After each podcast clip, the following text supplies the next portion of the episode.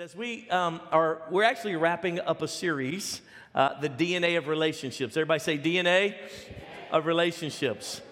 And um, if I could, if, you, if you've not made it the last couple weeks or you've not been able to join us online, let me just kind of set the, the, the premise. Um, I watched the church of America, of the world really, um, in 2020 and 2021. I watched us get divided. I watched us uh, go to our own corner, corners um, culturally. I watched us not unify. I watched us lose relationships. And uh, that was the work of an enemy.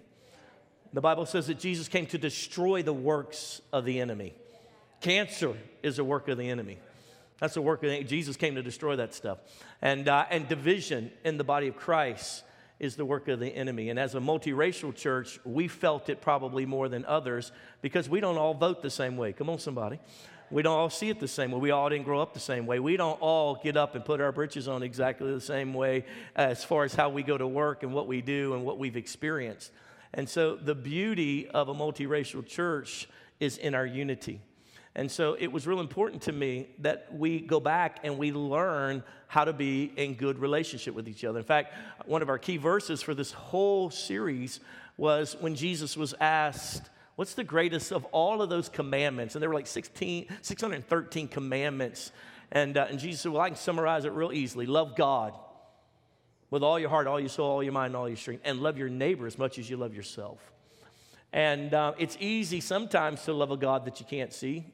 Um, sometimes it's very difficult to love a God that you don't see physically.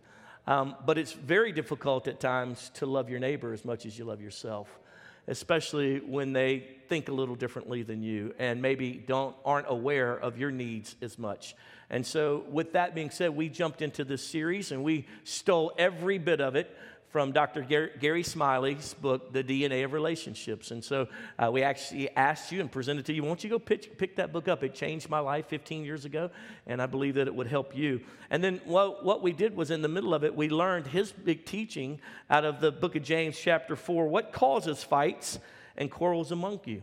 Do they not come from your desire that battles within you? You want something, but you don't get it. You kill and covet, but you cannot have what you want. You quarrel and fight but you do not have because you do not ask God. And we kind of have been breaking that verse down really for the last couple of weeks. You want something, and when you don't get it, that causes a reaction in you. And, um, and actually, what Dr. Smalley was able to do is identify that because we want something, that creates a fear that we won't have it.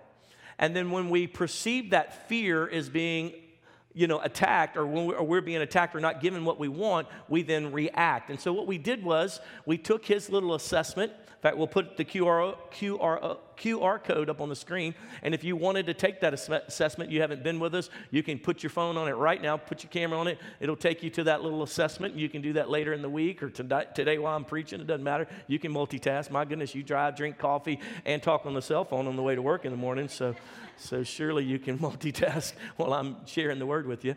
But I wanted you to be able to identify some of your top reactions because we all have reactions. Some of you are yellers, some of you are pouters, some of you are fixers. We all have these reactions, and a lot of it was based on how we were raised and what we saw modeled. And some of it has to do with the ex- life experiences that we've had. And, uh, and as a result, we've created these, uh, these reactional habits. And then what we identified was because I have a, because I want you maybe to like me maybe i want i want to feel safe maybe i want to be respected by my coworkers maybe in my small group i want them to honor me uh, because i've been a christian for a very long time the moment that i want that that then creates a fear that that may not happen and if i perceive that you are not honoring me that hits my core fears, as Dr. Smalley has been able to identify. And he gave us a whole list of almost 20, 26 or so uh, core fears.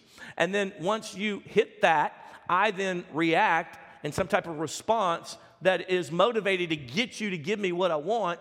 And then now, now, more than likely, I've hit your core fear. And he identified that we then get in conflict, and he called it the fear dance, where we are literally back and forth with each other. And at the end of the day, we probably can't even identify what it was. We just know we don't like each other anymore. And that has happened in the church for the last couple years. And it's time for a new dance. Somebody say amen. Oh, you can do better than that. It's time for a new dance. And we reminded us last week in 2 Timothy chapter 1, verse 7, for God did not give us a spirit of fear but power, love, and a sound mind. So these core fears did not come from the Lord. They're not of God, and we need to get delivered from them. Are you with me? Say yes. And we need to be able to walk in great humility with each other. We need to embrace our brothers and sisters in Christ. We need to be one unit, one family, because I'm telling you, uh, there is still much persecution to come to the church in America. And so, with that being said, today, as we jump into our last piece, I've titled this Healthy Relational Habits because we are different. Because we're different. We need to learn some relational habits that are healthy. We all got bad habits. We need to learn some good relational habits because we're different. I want to take you to 1 Corinthians chapter 12 and verse 14. I'm going to read all the way to verse 20. It's one of my favorite passages, 1 Corinthians 12 as well as uh, Romans 12, because they talk about us, uh, both in both places, they talk about us being many parts, but one body. It says, Now the body is made up of one part, is not made up of one part, but many. Verse 15, if the foot should say, Because I'm not a hand, I don't belong to the body, it would not for that reason cease to be a part of the body. And if the ear should say, Because I'm not an eye, I do not belong to the body, it would not for that reason cease to be a part of the body. Verse 17, if the whole body were an eye, where would the sense of hearing be? If the whole body were an ear, where would the sense of smell be? But in fact, God has arranged the parts of the body. You didn't arrange it, God arranged it. God brought you here for such a time as this. God Himself has arranged the parts of the body, every one of them, just as He wanted them to be. If they were all one part, where would the body be? As it is, there are many parts, but one body. What I want you to understand is that you are very unique. God made you different. I thank God that in this church we don't have 17 big noses. I thank God that we don't have 3,000 ears and, and no big toes and no little pinky toes. God has made each and every one of us unique.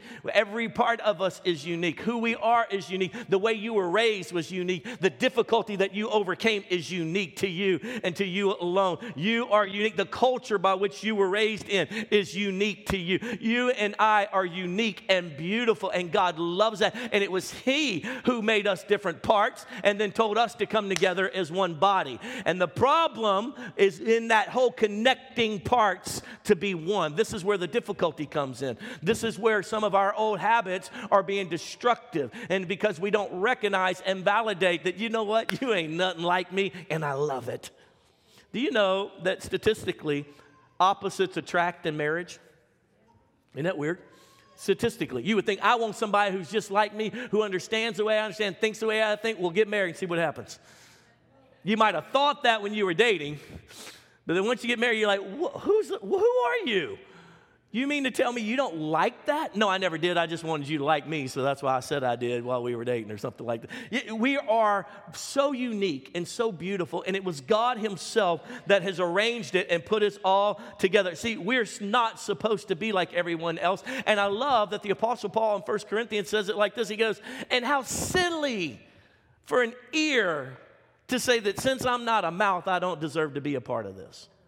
How silly for that. That doesn't even make any sense. You are unique. You are perfect. You are perfectly wired. God made you special, and He put us all together and said, Now I hope y'all can figure out how to make this thing work. It is our job to figure out how to be in relationship with each other. He put us together, and we have to learn to become more and more healthy. And so, uh, what we did uh, a few days back is we sat down with four different types of couples in this church and I led out, and we found we found four different types of couples. We found black couple, a white couple, that was me, and uh, and and a Hispanic couple and an Asian couple. And we said, let's just sit down and just talk for a second about about how we're a little bit different and how and how you know that is difficult at times in relationships. We didn't go go super deep and philosophical because we actually love each other, and so it was a great time being fun. But I want you to see your church in action, talking about these differences. And I think for the next 11 minutes, I, it was an we re-recorded for an hour.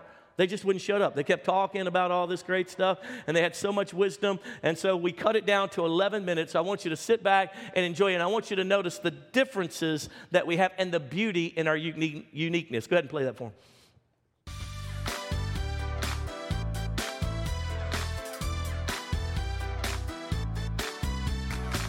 So, just here to talk about uh, how we were all raised a little differently and just uh, we're celebrating our uniqueness. And, you know, I've just been thinking a lot about how God made us all so different and so beautiful. And I had this concept, you know, who wants the same toy in the toy box, you know? Like you, every one of your toys as a kid were probably a little different. I mean, I don't know, maybe you just had a, you know. Yeah, Joe. Yeah, you know snake, what I mean? Just snake eyes, just the ninja. Just, just snake eyes. So, so just to open up, just what was some of the things that are just unique to your family, maybe your culture? When we say hi, as Latin Americans, we do like this. Hi. Right. And uh, I did that to. I, I forgot. I forgot. One Sunday, I forgot that I was saying hi to a non-Hispanic person, a very dear friend of ours, and I went in like that, and, and I, I said hi to her, and she just looked at me like. I was like, okay, sorry, sorry. I, had to, I had to say, you know what? I just I clicked into Spanish mode. That's hilarious. So that's but that's very common. Yeah. I would have to say I always have to explain to people we're Hispanic. Is when he, he sees a pregnant belly and he goes and he can't help himself. He goes and touches and I go and say the, hi to the baby. the big pregnant I don't know belly. if that's a Hispanic thing. And- that might just be a, a lot of- All the black mamas growing up did lot that to us. For me, I have to remember to ask permission because it's Mm. like, can I? yeah, I don't. I just go for it. No, Yeah. he just and so I always have to go. Remember, they're not. Not everybody is okay with that. Not everybody's pregnant either. Growing up in Hispanic church, you're not even showing, but if they know you're pregnant, they go and put your hand on your belly, and you're like, Wow. a a lot of similarities in the Hispanic culture. Yeah. And um, one thing about raising kids, uh, if we say something and they don't understand, we say it louder. So you just keep escalating. We just, say it. Grab Yeah. that. Grab What? it. Grab that. That. And we point with our mouth. Over there. Point with your mouth. Right do you there. really? And we expect you to understand because Yes, you're and a they're smart like, Asian. "What? This one? No, this one. You have to understand." So, They always uh, tease on in the movies that uh, Asian families are very hard on their children for academics. Is that a true? That is true. That is true. But um, like um, our son, he changed. He recently changed his um, major. and that's Was that from a big deal? from an engineering to music major. That's a big thing for Yeah. us. What 'cause, do you do for money? Huh? I mean, it's either you're a doctor or an engineer or you know do computer. It's one of those things. Is it really? So there is a pressure. To, There, Oh, there yeah. is a pressure, and then you know you, you would notice. My my parents would normally be like, "Oh, he he's like he's the engineer." Now it's like, he, what is he doing now? Oh, he's gonna be happy. He's Oh, gonna, yeah. I said, oh, I'm sorry, he changed his major. Oh, okay, mm. oh, okay. Yeah, whatever, you're, as long as you're happy. as long as you're happy. So in, in your family, can people just family members just stop by at any time, or they have to come announced? Oh no, you gotta announce it. Mm-hmm. Because these guys had me dying laughing the other day because mom and dad had just come look in the window, oh, come walk in the back door. Is that the case? Did I get that right? but not so with you guys, right? Not doing that. Nah, you know, call 1st Mm-hmm. You know, yell from up the street. Hey, we're coming. But don't just show up. no, no, Yeah. no, no, no, no. What about you guys? Is it is it okay just to show up at a relative's house unannounced? if we allowed our parents to do so, they would. I mean, they borderline do, but there's a little bit of boundaries there. Um, we might be more American in that part. Mm. You know? Yeah. But in Latin culture, oh, for you sure, just show you, up. you just show up. Yeah. show and and your have a party friend's friend and your friend's cousin and so and so, and that's just normal. It becomes a party. What's some of the other differences that you guys feel like like your family unit or or, or how you guys are maybe a little different than uh, maybe some other folks for My, you guys? my family was really, my dad and mom was really strict on uh, relationships with males. Mm. So I was 16, 17, president of organization, vice president of organizations. A guy would call who was also like an officer, and my dad would go, "She can't talk to boys on the phone." Ba-goomp. Let's go, Jamal. Jamal had to go kill somebody. Yeah. Thank you, Dad. No, my dad would. Uh, can I talk to Annalie? Did did did you not um learn how to say hello? Oh. If you call my house, you need to say hello. Oh, yeah. Um, for Great them, it was it, for them it was a really big deal that we always made eye contact and said hello Mm. and were respectful and acknowledged people. What have been some of the um, most difficult pieces in engaging with people that aren't like you or maybe don't don't have the same cultural concepts you have? What's some of the conflicts that has arisen, like even in, in a multiracial church? uh, the work, the place I work at, we normally go through every other month uh, diversity, you know, inclusion training, and we have to answer all the questions. Some of the questions that was asked there, I thought like, what's wrong with this question? One of the questions was like, it's wrong for you to tell somebody if they're presenting, hey, you spoke really well, you spoke good English or whatever. Like, what's wrong with that? If somebody came up to me and said, you spoke real good English, Alistair. Heck yeah, Sesame Street, you know? Friends, whatever. But then I, I asked my uh, black coworker, like, why is that wrong? Because for, for, then she explained, well, because that was offensive because you assuming that I'm not educated enough to even speak that way. So what show, that showed me was like, my experience in the Philippines is true and valid. Her experience is true and valid, but the context gets so convoluted mm. when you're comparing it. Mm. I felt it was okay. I didn't offend you. You're just too sensitive. She goes like, you just don't know what I'm. You know, it could come like that. I'm like, oh, okay. We're it's both valid. I understand now. Now I'm gonna be, you know, more you know understanding. And then mm. after that, because I was calling, I was like, but by the way, Tiffany, yeah, your English is pretty good. She's like, I will punch you in the Yeah, head. but we're now laughing because we, you know, there, yeah. there was this relationship. But offhand, I'm like, okay, I understand where you're coming from. I, I, Yeah. I know to that point, Yolanda, we had a conversation months ago, me, you, and Pastor Jonathan, because um, Pastor Jonathan, Hispanic, um, and so he um, he calls himself redneck. And Yolanda was like, hey, y'all shouldn't say that. That generates all kinds of concerns for me. And we're like, what are you talking about? This means like dudes who hunt and we're and we're overall. She's like, not where I'm from. That's not how I'm I hearing dueling banjos and seeing Confederate flags. Yeah. And so it's a different, Yeah. it's a different perspective. It's a different Mm-hmm. threat. But I think think the the strength like here is that people are willing to have those conversations. I this is the second second time we've been at a, a at a church where the pastor was intentional about multiracial, multi generational, and what I found eh, after we left was that some of my relationships that I thought were deep were really shallow.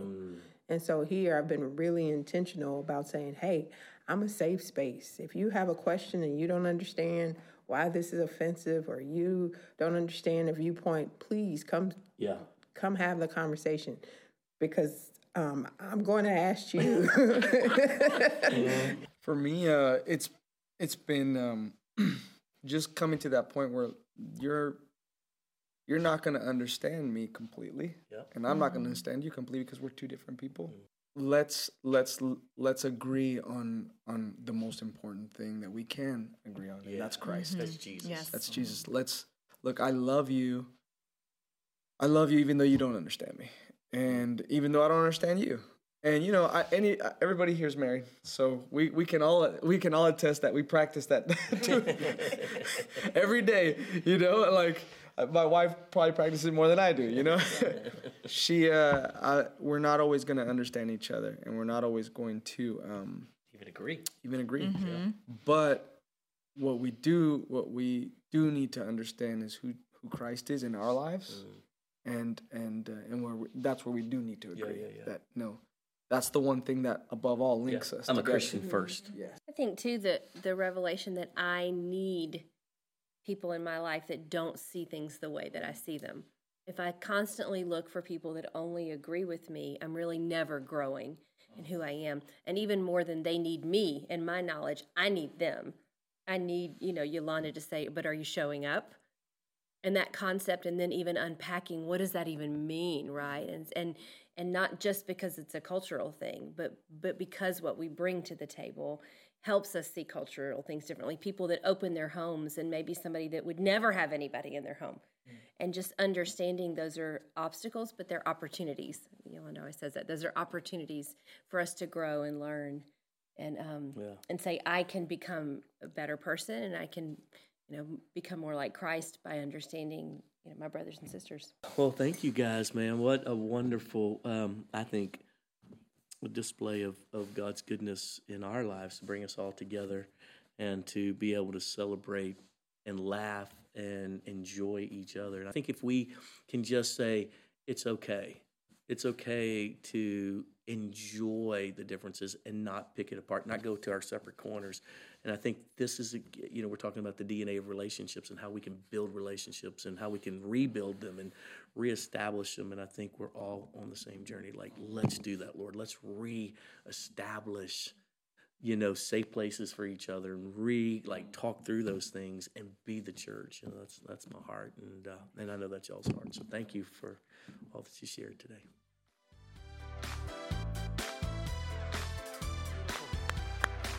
Oh, you can do better than that. That was really good.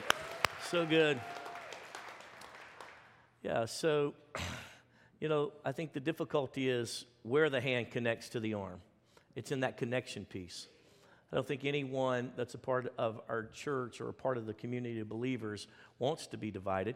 I think where the difficulty comes in is where we connect. And um, it's in that, like, hey, I see that differently. I think you're different than that. And I always teach this thing on value system. See, we all value pretty much the same thing, even Democrats and, Re- and Republicans. We just we disagree in the order of importance they should go in. That's typically what the problem is. Like, for example, there are people in, in, at Hill City. If I ask you what, what's more valuable to you, kids ministry or worship, all of you would be on a little different page. If you have kids, you like kids ministry. If you don't have kids, you're like, man, we need worship. I just need some time to be with the Lord. Hope kids work out. I don't really care, but I just need worship. I just need. It's not that you don't value kids, you just don't put it at the same level in valuing. And so, what we have to do many times is say, you know what, I, you value that at a, at a four, and I value that at a six, but being with you is more important than where I value that at.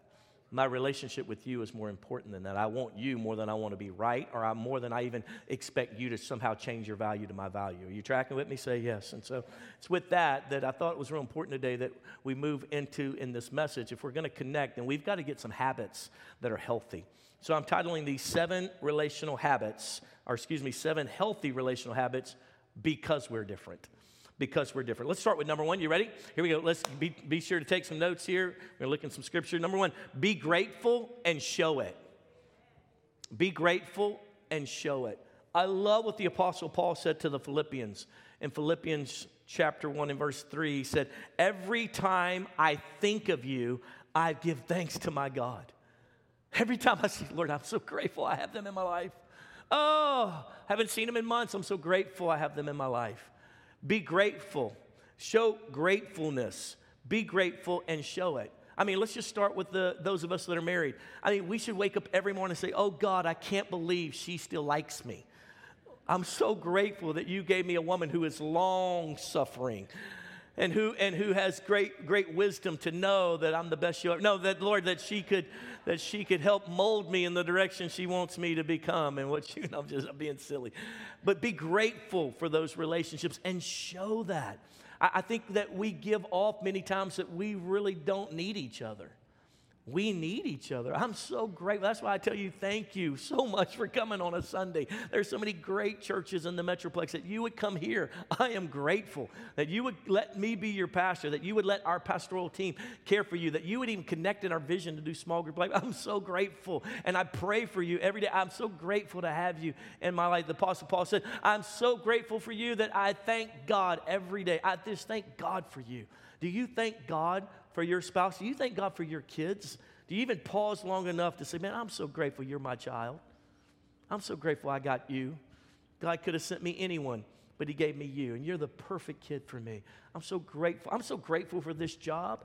I think we spend so much time pointing out what we don't like that we never value what we never give value to what's really there. And let me tell you something, if you got a job, you ought to be grateful. If you got some coworkers that aren't stabbing you in the throat every day, and, and I mean, you know what I'm saying, just even, I'm sure they've got all their problems. If you got a group of small group folks in this church that halfway know your name, well, you should be grateful. I was at the mega church where nobody knew my name, didn't care that I came or didn't come.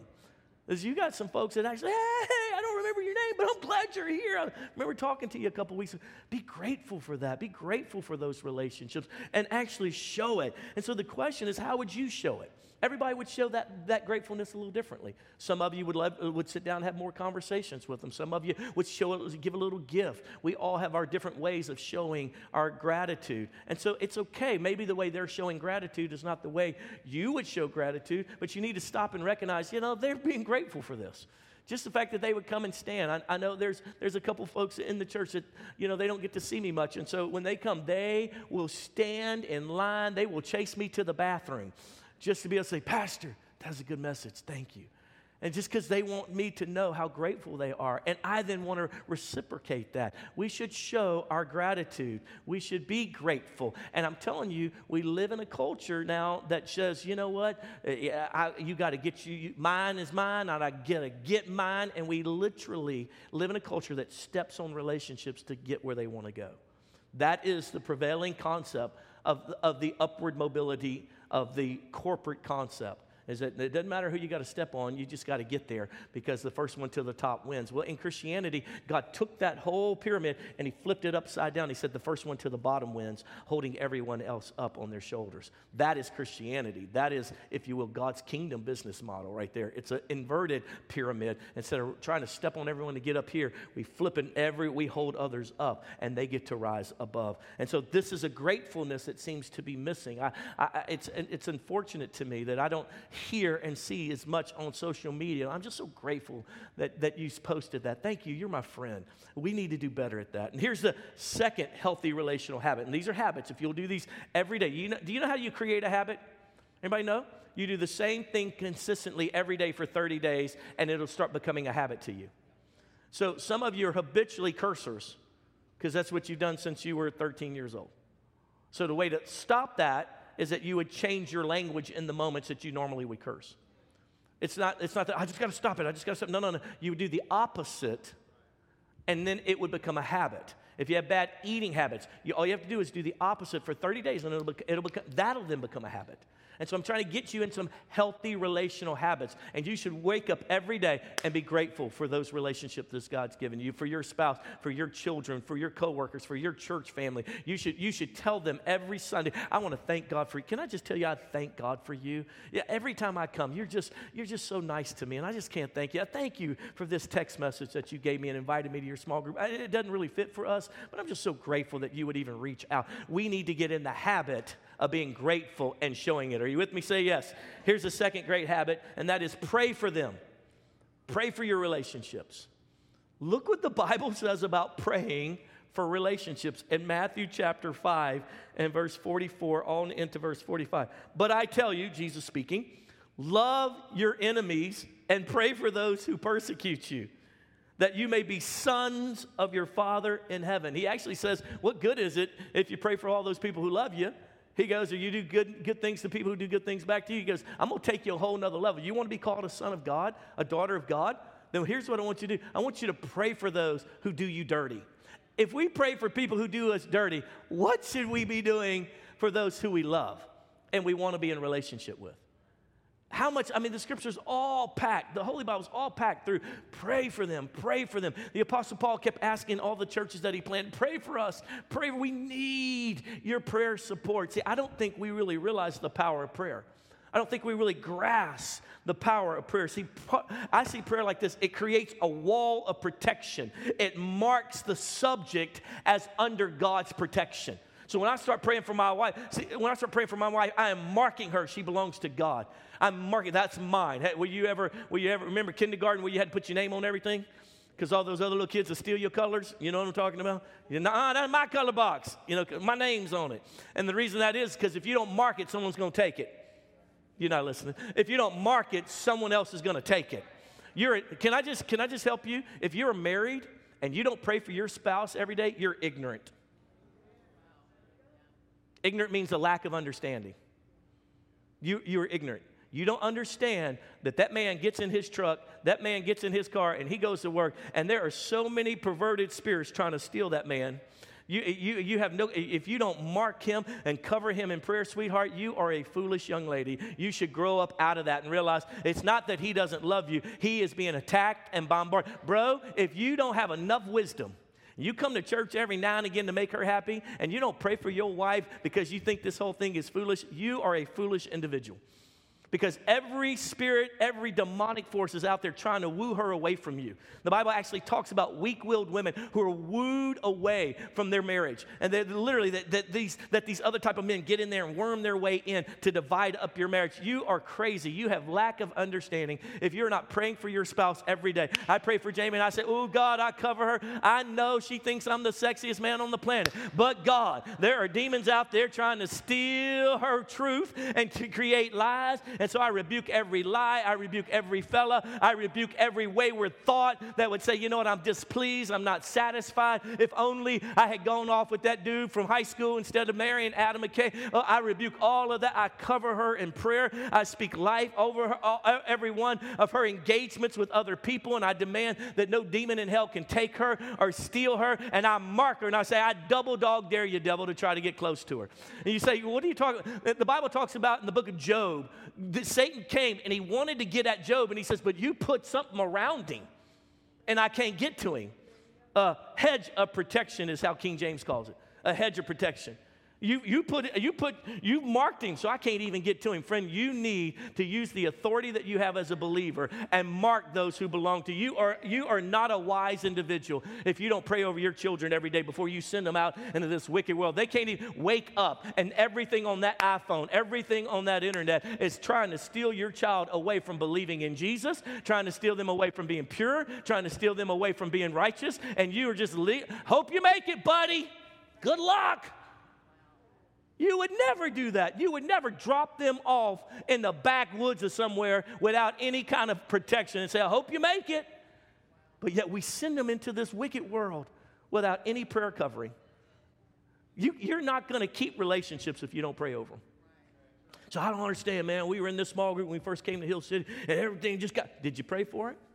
I bet you didn't pray over those relationships. So the enemy was able to get in there sideways and get y'all sideways, excuse me, with each other because you didn't pray. See, prayer brings this protection. It marks this as its value to me because you don't pray for anything you don't care about. You pray for things you care about.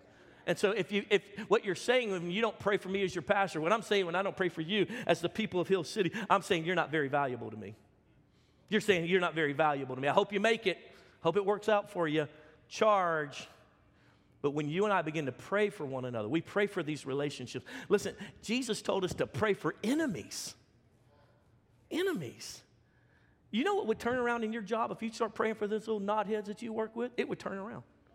I'm telling you, I, I can testify of it. I can testify. I've been humble enough to say, God, your, what your word says works. So I'm going to put it into practice. And I started praying for people I could not stand at my job. Could not stand them, wanting them to die an early death so they could get out of my way. Just being honest. And I started praying for them, and two things happened. First off, I began to have grace for them. It was supernatural. It didn't make any sense. Like someone would say, Can you believe that they did this again? And all of a sudden I started defending them. Well, you know it's not that they're not that bad. And they're looking at me like, You're the one who made me bitter at them a month ago. I'm like, well, it's not so bad. Because I started praying for them. And then you know what happened? I'm not gonna lie. They came to me and said, Hey, man, there's you always talking about Jesus. You think I could come to your church? Because I really need a change. The whole time. In fact, Jamie and I teach us all the time. If you're frustrated in your job, there's probably someone you're supposed to minister to. And until you get that ministry done, he's not going to release you to the next thing. This is kind of, this is kind of a, a, a way by which we live. And so I recognize frustration as an opportunity to move in God's power. And so it starts with praying. Are you with me? Say yes. Oh, you're not with me. Are you with me? Say yes. If you don't pray, they're going to go out. Years ago, Jamie and I, when we first married, we decided one day, somewhere around thanks, uh, Valentine's Day, I think it was, we were in Louisiana, we decided we wanted to go have a romantic country moment. And so we loaded up the picnic basket and there was this little river, and it had a little sandy beach area, but you had to park on the side of the interstate and you had to walk for 16 miles. I know none of y'all been stupid enough to do that, but we did. We were young and dumb. And so we, and we were walking through the high grass, and we got out on the little beach area on this river. We were out there by ourselves, and we had just a little romantic time. We loaded it all back up, and we walked back through the high grass. And when we got in the car and we started driving home, we started itching, and we looked down, and we were full of ticks. Do you know why we were full of ticks? Because we walk through the high grass. Your wife walks through the high grass every day. You better cover her. Your husband walks through the high grass every day. Your children, your relationships go through high grass. There are ticks trying to suck the life out of them. And instead of being, instead of trying to fix it after it's already broken, how about we be preemptive? We should have not gone through the tall grass. That would have been the, that would have been the wise decision. When you pray, you cut down the tall grass. Come on, somebody. When you pray, you cover them, and it, it, it keeps the fleas and the ticks from sucking life out of them. Are you tracking with me? Say yes. Here's the third thing I would teach you to do. If you want to be healthy in relationships, you don't want to have, uh, you know, we got our little family, we got us four, no more, the whole world hates us. We all right, that's who you want to be. But at the end of the day, if you want to be a part of the body of Christ, plugged into the body, which is what the Bible tells us to do, if you're going to be a part of that, then you've got to learn healthy relational habits. Here's the third relational habit that is healthy that you need to learn to do. Number three, and that is you need to be quick to listen. Yeah, I made that up all by myself. No, James chapter 1 and verse 19. My dear brothers, take note of this. Everyone should be quick to listen, slow to speak, and slow to become angry. I've noticed in the past, and I've worked on this for the last couple years, that I would listen to you only so I could figure out what you're saying so I can have a better rebuttal to your conversation. That's not what this is talking about. This is talking about listening to understand you. This is how you know Pastor Jonathan, I was telling him the other night as we were preparing for this, he's one of the best listeners I've ever been around. And I'll tell you why. And this is how I know. Because while you're talking, he then will ask you a question about something you just said. Whoa, so what you're saying is when you did that, it did this to you? Yeah, that's what I'm saying. Well, how did that make you feel? It made me feel terrible, Pastor John, just terrible. And before you know it, he has sucked out all the secrets of your life. And you're like, I can't believe I told this dude that. I just can't believe this. Why? Because he's a great listener. He's a great listener. He's hearing what you're trying to say instead of hearing what he wants to hear because of his filter being clogged. See, we hear what we want to hear many times instead of what they're actually trying to say. And what this is actually referring to is shut up and listen. In other words, actually hear them. And there's a lot more being said in body language, there's a lot more being said in facial expressions than there is with words. My wife is always telling our staff, hey, use your words, use your words, because we don't know what you're talking about. Many times they can't articulate what they're feeling or thinking. And so you have to be a quick listener by saying, are you maybe saying this to me right now? Because I'm trying to hear you. I'm listening. I'm listening. I'm trying to hear you. Quick to listen instead of always so quick to tell our opinion and how, how we think that, you know, it's hard to hear when you're talking. I say it like this I have a bad time hearing over my own voice. And so, quick to listen. Here's the fourth habit that I've learned through the scripture to do, and that is to learn their language. Write that down, learn their language. Everyone in this room has a little different language.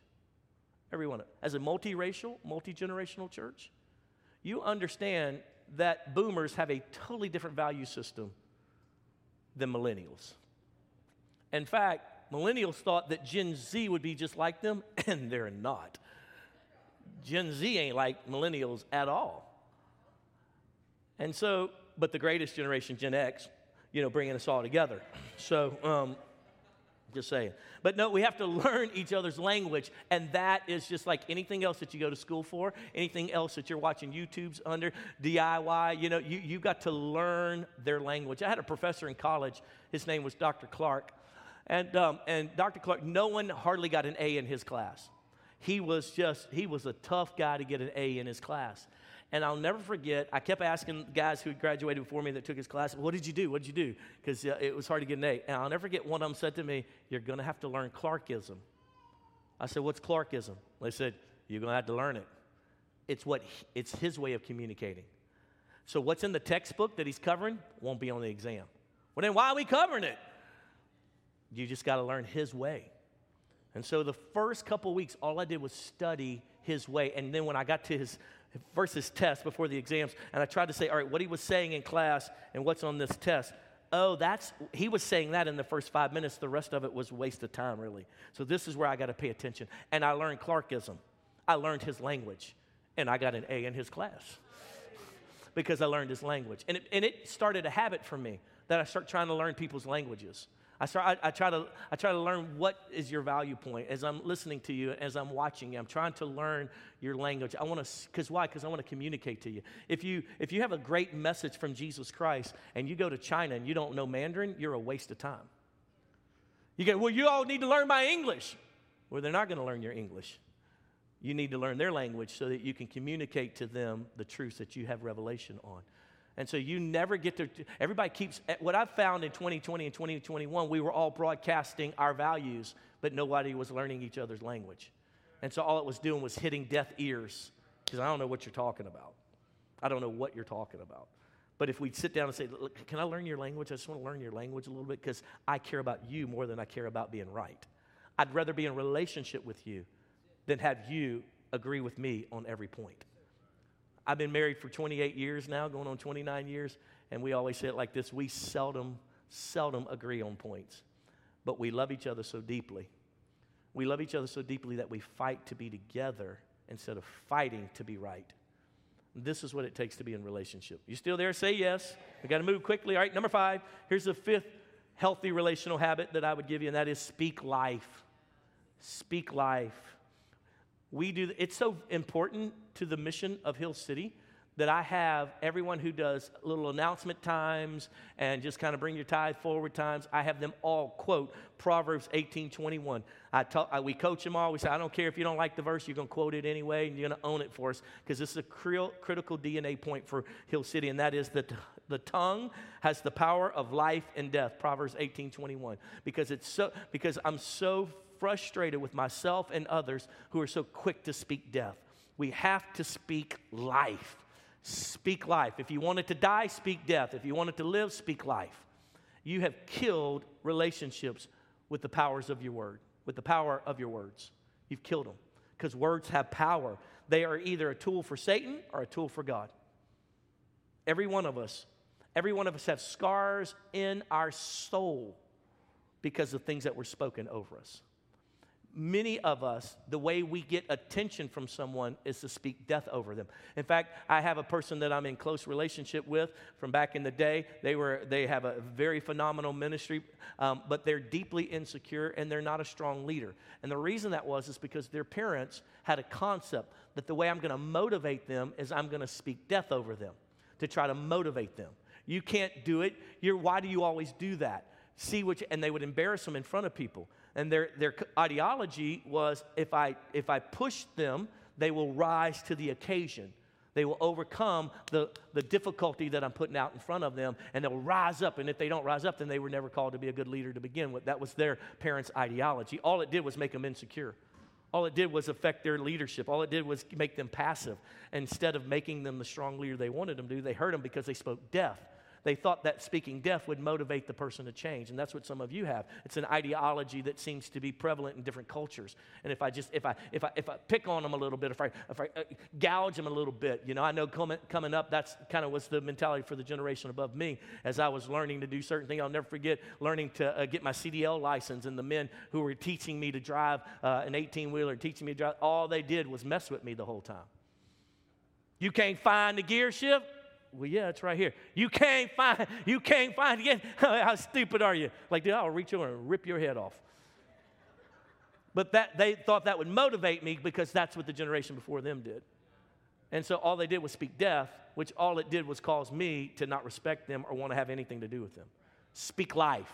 If you wanted to live, speak life. If you wanted to die, speak death. Years ago, when I was uh, overseeing Christ for the Nations, I had this guest speaker come through and he talked about the power of the blessing to speak life, to speak the power of the blessing.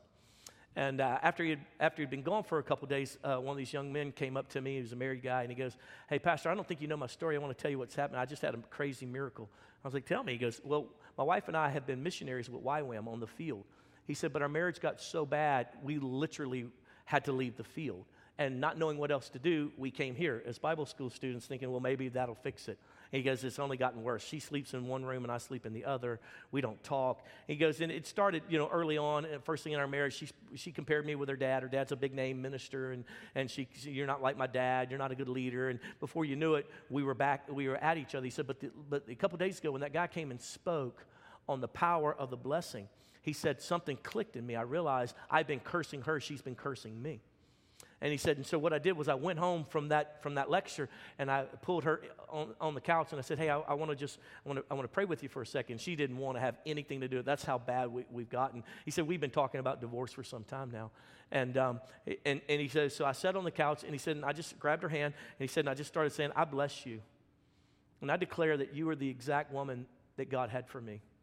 I bless you because I declare that you're brilliant and you're smart and I love you I bless you for the, the creativity by which you do your work.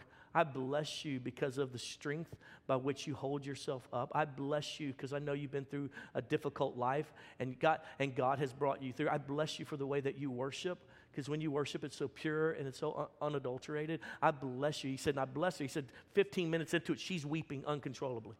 He said, I'm weeping uncontrollably. So I go another 15 minutes, and, she, and, and he said, and when I finally pause for a second, she, who has not said anything kind to me in a year, she starts blessing me. And I bless you that you are the man to lead our family, that you are my husband, and I submit to you, that you are, you are stronger and better than any man I could have ever deserved. I bless you. He said, Pastor, she blessed me for 30 minutes. And in that time, he said, I felt like every demon in hell was thrown off of us. I felt as though I could go bear hunting with a switch. He said, Pastor, it changed everything in our marriage. It was like everything that the enemy had been using us against each other was broken. And he said, and I'm telling you, not only that, but that night was a good night, Pastor. I just want to tell you. And I said, What are you talking about? Anyway, all right, let's move to to number six, the sixth healthy habit, and that is you need to love like 1 Corinthians 13. You need to love like 1 Corinthians 13. Let me read it to you. 1 Corinthians 13, 4 through 8. I'm talking about habits, healthy habits. Love is patient, love is kind. It does not envy, it does not boast, it is not proud, it is not rude, it is not self seeking, it is not easily angered, it keeps no record of wrongs. It keeps no records of wrongs. If you're holding, holding a tally sheet against your spouse, against your church, against so and so at work, you're not loving because love keeps no record of wrongs. It, love does not delight in evil, but rejoices with the truth. It always protects. It always trusts. It always hopes. It always perseveres. Love never fails. Again, the habit is that we would love like 1 Corinthians 13. Uh, I, I, really want you to get free from, from loving some other way. So you don't need to love like a man with a chip on his shoulder anymore. You need to love like 1 Corinthians 13. You don't need to love like a woman who was mistreated so many times. You need to love like 1 Corinthians chapter 13. You don't need to love like the environment in which you were raised in. You need to love like 1 Corinthians 13. You don't need to love like the culture that you were born into. You need to love like 1 Corinthians 13. You don't need to love the way your mama and daddy loved. You need to love like 1 Corinthians chapter 13. When we love like the Bible tells us to love, then our relationships will get healthy. They'll get strong. Our marriages will be impenetrable by the enemy. Our children will love the Lord. The children will serve the Lord because our family units will be impenetrable when we love the way God told us to love. The problem is, is we try to love like the world. We're not patient. We're not kind. We're rude with each other. We're self-seeking with each other. We're easily angered. I'm sorry, you just hit my buttons. Whoa, whoa, whoa, whoa, whoa. It says very clearly, it is not easily angered and it keeps no record of wrong. It does not delight in evil, but rejoices with the truth. It always protects. Always. Shame on you, sir, for not protecting her. Shame on you. Shame on you for not standing up and say, You will not talk to my wife like that unless you want to lose your eyeball. Because I'm going to put that thumb right there. Shame on you for not protecting your family from the demonic forces that are trying to destroy them. It always protects, it always trusts, it always hopes. Oh, there are going to be difficulties in relationship. We did a whole series on this conflict and struggles and, and, and, and core fears, but it always trusts. Always. This is the kind of love that he calls us to, not the kind of love that we were raised in, not the kind of love that we see mo- uh, mo- uh, modeled on, uh, on, uh, from Hollywood or on social media, but his love, a 1 Corinthians 13 kind of love. Which brings me to number seven. I got to move quickly. We're talking about healthy habits. Don't let the sun go down on your anger. Ephesians chapter 4 and verse 26. If you are angry, it should say when, but anyway. If you are angry, do not sin by, and I pulled this out of the living, do not sin by nursing your grudge. Don't let the sun go down while you're still angry. Get over it quickly. For when you are angry, you give a mighty foothold to the devil. You give a mighty foothold to the devil. And so, what the scripture are teaching us is that you're going to get offended, you're going to get frustrated, you're going to have moments where you're like, What did you just say? Or what did they, what did you, and most of the time it comes through somebody else telling you what someone else did or said. Secondary offense is always, always the most difficult to overcome. And so, and so what the Bible very clearly teaches us is don't let the sun go, don't let a, a large time frame eclipse before you go and deal with this thing. Because if you don't, the longer you let that thing simmer, the more the Bible says the devil gets a foothold. Now, this is a military term that Satan gets a foothold. So, what Russia is doing right now is they're pushing back the borders to try to get footholds in key cities. Because if they can establish key cities, then they literally can take over the whole country. They're trying to get a foothold, they're trying to get uh, some eminent domain, if you will, in some areas of that country. The reason why they're doing that because if they can get they can get established in that, then you've got to find a way to get them out because once they're in, they're just about impossible to get out. So the scripture is saying, if you let that thing go, all if you if you go through the night into the next day, you've let it go too long, and as a result of that, the enemy will have a stronghold, a foothold, and you want to talk about a hard time getting him out. And that's why that's why Jamie and I try to live our best. Like, hey, pause, whatever we're doing. Hey, what just happened just now? Let's talk about that. Let's go about, ho, ho, ho, ho, kids, come, come, come, come, come. Woo, no, no, no, no, we're not going to say that. No, no, no. No, we're not doing that. Deal with it quick. Because if you deal with it quick, even, even if you say, look, I, I don't know what I'm feeling right now, we can, we can reserve to talk this through at another time, but right now, I just need to acknowledge I, I'm very displeased. I'm, I'm, upset. I don't even know how to articulate my feelings right now, but I just want you to know we need to circle back around and have some sit down time. I know this is not the moment, you know, as we're walking into church, but we need to, we need to set an appointment and get this thing talked about because that anger gives a foothold. And once he gets a foothold, then he starts destroying from within that relationship. Now you can't just protect him from coming in. Now you're trying to deal with him because he's already in and trying to get him out. And this is what the scripture is teaching us. And so the reason why we don't have healthy relationships because we don't do what the Bible says.